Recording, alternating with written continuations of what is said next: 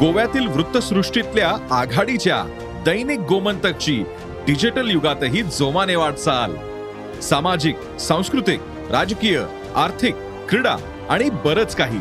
या सर्वच क्षेत्रातल्या महत्त्वाच्या घडामोडी थेट तुमच्यापर्यंत. केवळ अपडेट्सच नव्हे तर up to date Dainik Gomantak dot com या वेबसाईटला भेट द्या किंवा दैनिक गोमंतक ऍप डाउनलोड करा.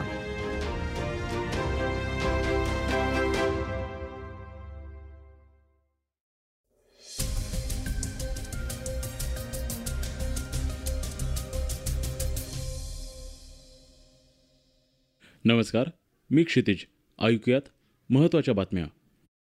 महात्मा गांधींना शांततेचा नोबेल पुरस्कार का जाहीर झाला नाही? ते आदिपुरुषचे दिग्दर्शक ओम राऊत अक्षय कुमारच्या रामसेतू चित्रपटावर स्पष्टच बोलला. तसेच मान खाली घालायला लागेल असं आपण आपल्याच लोकांना वागवलं असं मोहन भागवतांनी म्हटलंय. या बातम्या आपण आजच्या पॉडकास्टमध्ये ऐकणार आहोत. ऐकूयात काही सविस्तर बातम्या. हाँगकाँगमध्ये काही दिवसांपूर्वी एका दुर्मिळ हिऱ्याचा लिलाव करण्यात आला. विक्रीनंतर या हिराची जी किंमत आली त्यानंतर हिऱ्याच्या विक्रीचा जागतिक विक्रम मोडलाय. हाँगकाँगमधील एका दुर्मिळ हिरा चार पॉईंट नव्याण्णव कोटी डॉलरमध्ये विकला गेलाय. हिऱ्याची प्रति कॅरेट किंमत जगातील सर्वाधिक आहे. विल्यमसन पिंक स्टार नावाचा हा हिरा ओळखला जातोय. भारतीय चलनात या हिऱ्याची किंमत जवळपास चारशे तेरा कोटी रुपये एवढी आहे. या गुलाबी हिऱ्याचा हाँगकाँगमध्ये लिलाव करण्यात आलाय. या हिऱ्याची अपेक्षित विक्री किंमत एकोणचाळीस पॉईंट दोन कोटी रुपये एवढी आहे. विलियम्सन पिंक स्टारचं नाव दोन पौराणिक पिंक डायमंड्समध्ये घेतलं गेलं होतं. पहिला विलियम्सन हिरा हा तेवीस पॉईंट साठ कॅरेटचा होता. हा हिरा ब्रिटनची दिवंगत महाराणी एलिझाबेथ द्वितीय यांच्या लग्नात भेट म्हणून देण्यात आला होता. दुसरा गुलाबी हिरा एकोणसाठ पॉईंट साठ कॅरेटचा आहे. सन दोन हजार सतरामध्ये झालेल्या लिलावात तो सात पॉईंट बारा कोटी डॉलरमध्ये विकला गेला. लिलावात येणारा विल्यमसन पिंकस्टार हा जगातील दुसरा सगळ्यात मोठा गुलाबी हिरा आहे. गुलाबी हिरा हा रंगीत हिऱ्यांमधला सगळ्यात महागडा हिरा आहे. दरम्यान याच वर्षी द रॉक हा पांढरा हिरा जगात सगळ्यात महागडा विकला गेला. जगभरात नोबेल पुरस्काराचं काय महत्त्व आहे हे वेगळं सांगण्याची गरज नाही. नुकतीच नोबेल पुरस्कारांची घोषणा झाली. यामध्ये शेवटी शांततेचा नोबेल जाहीर करण्यात आला.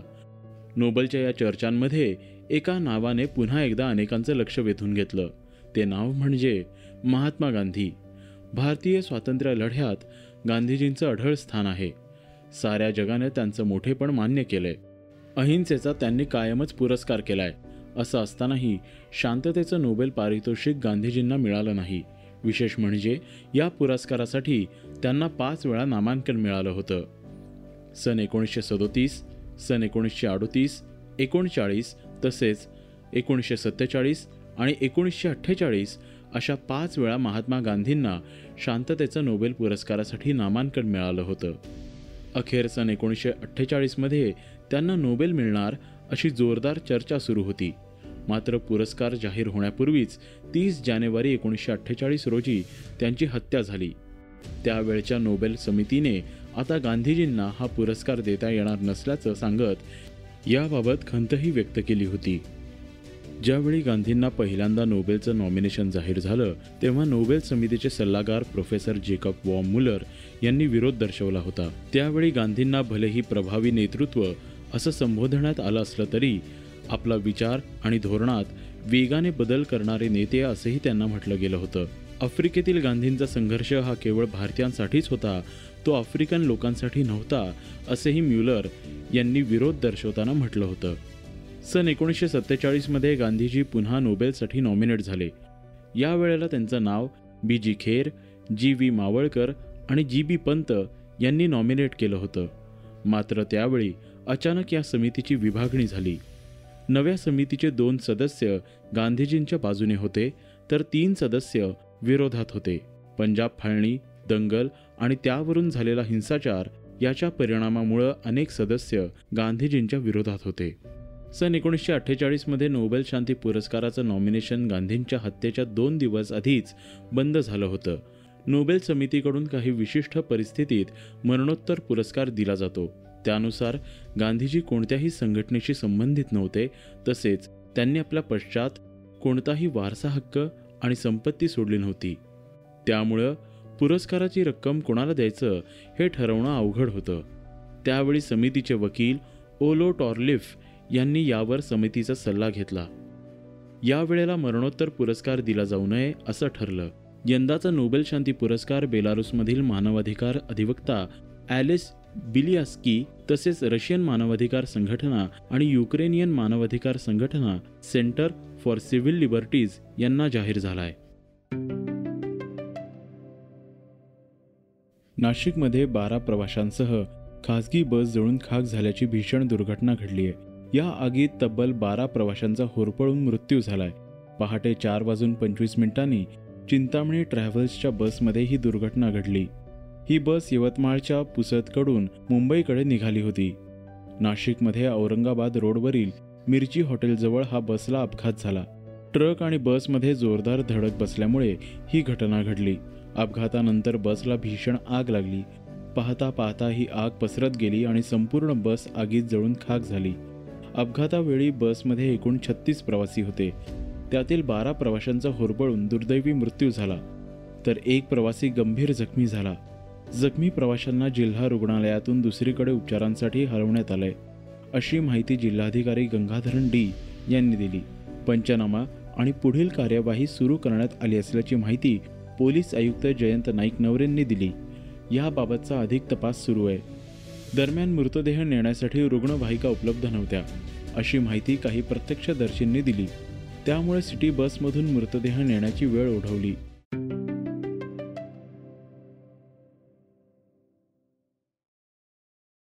शिवसेना प्रमुख दिवंगत बाळासाहेब ठाकरेंचे नातू आणि जयदेव ठाकरे यांचे पुत्र जयदीप ठाकरे यांनी उद्धव ठाकरेंच्या दसरा मेळाव्याला हजेरी लावली होती. एकीकडे एकनाथ शिंदेंच्या सीवरील मेळाव्यात जयदेव ठाकरे स्मिता ठाकरे निहार ठाकरे उपस्थित असताना जयदीप मात्र उद्धव ठाकरेंसोबत होते. यावरून ठाकरे कुटुंबामध्ये मतभिन्नता असल्याचं समोर आलंय. दरम्यान जयदीप ठाकरे हे राजकारणात उडी घेण्याची चिन्हे दिसू लागली आहेत. कारण उद्धव काकांनी जर संधी दिली तर मी नक्की राजकारणात येईन असं त्यांनी म्हटलंय. माझं कुटुंब कोणाला पाठिंबा देते याबाबत मला बोलायचं नाहीये. पण मी बाळासाहेबांचा मोठा नातू म्हणून उद्धव काकांच्या दसरा मेळाव्यात गेलो होतो. मोठा नातू म्हणून मी जबाबदारी पार पाडतोय असेही जयदीप यांनी म्हटलंय. अमेरिकेतील कॅलिफोर्नियात हिंदू महिलांना लक्ष केलं जात असल्याचा प्रकार समोर आलाय. एका माथेफिरूने पारंपरिक भारतीय पोशाख परिधान केलेल्या महिलांना लक्ष केलंय.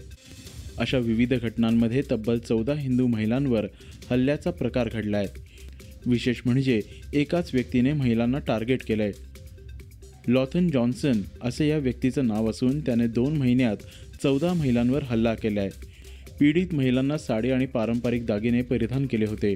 या माथेफिरूने महिलांचे दागिनेही क्रूरपणे ओरबाडले. मागील दोन महिन्यांपासून हा प्रकार सुरू आहे. अक्षय कुमारचा राम सेतू या सिनेमाची आदिपुरुषशी तुलना करण्यात येते यावर आदिपुरुषचा दिग्दर्शक ओम राऊतने भाष्य केलंय. मी स्वतः प्रभू रामचा भक्त आहे. याचा मला अभिमान आहे. म्हणूनच मला आनंद होतोय की राम सेतूमध्ये दाखवलंय की रामायण आपला इतिहास आहे. केवळ धार्मिक कथा नाही आहे असं हा सिनेमा आजच्या पिढीला दाखवून देतोय. राम सेतू सगळ्यांना दाखवून देईल की आपल्याजवळ रामाची जन्मभूमी पंचवटी राम सेतू यासारखे ऐतिहासिक खजिना आहे आणि आपण जगात कितीही श्रीमंत आहोत हे देखील यातून सांगितलंय.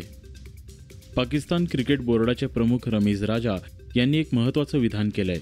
भारत पाकिस्तान सामना तुमच्या गुणवत्तेपेक्षा मानसिकतेवर खेळला जातो. एखादा छोटा संघ देखील मोठ्या संघाला हरवू शकतो. जर एखादा छोटा संघ कोणत्याही परिस्थितीत हार न मानता खेळण्याची मानसिकता ठेवत असेल तर तो मोठ्या संघाला देखील मात देऊ शकतो. वर्ल्ड कपमध्ये भारताविरुद्ध पाकिस्तानी संघ कायम कमी लेखला जात होता. मात्र आता भारताने उशिरा का होईना आपल्याला आदर देण्यास सुरुवात केली आहे. यापूर्वी भारतीय संघाला असं वाटायचं की ते पाकिस्तान त्यांना हरवू शकत नाही असं राजा यांनी म्हटलंय.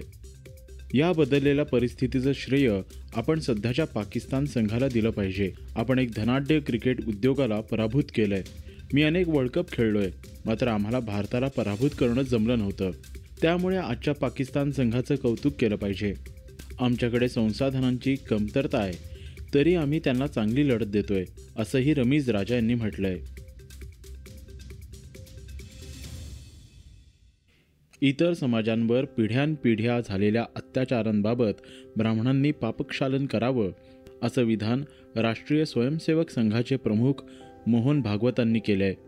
नागपूर विदर्भ संशोधन मंडळाच्या कार्यक्रमात ते बोलत होते. मोहन भागवत म्हणाले सगळ्या पंथाच्या आचार्यांनी हे घोषित करून टाकलाय की आमच्या शास्त्रामध्ये या विषमतेला उच्च नीचतेला अस्पृश्यतेला बिलकुल आधार नाही. वज्रसूची पहा.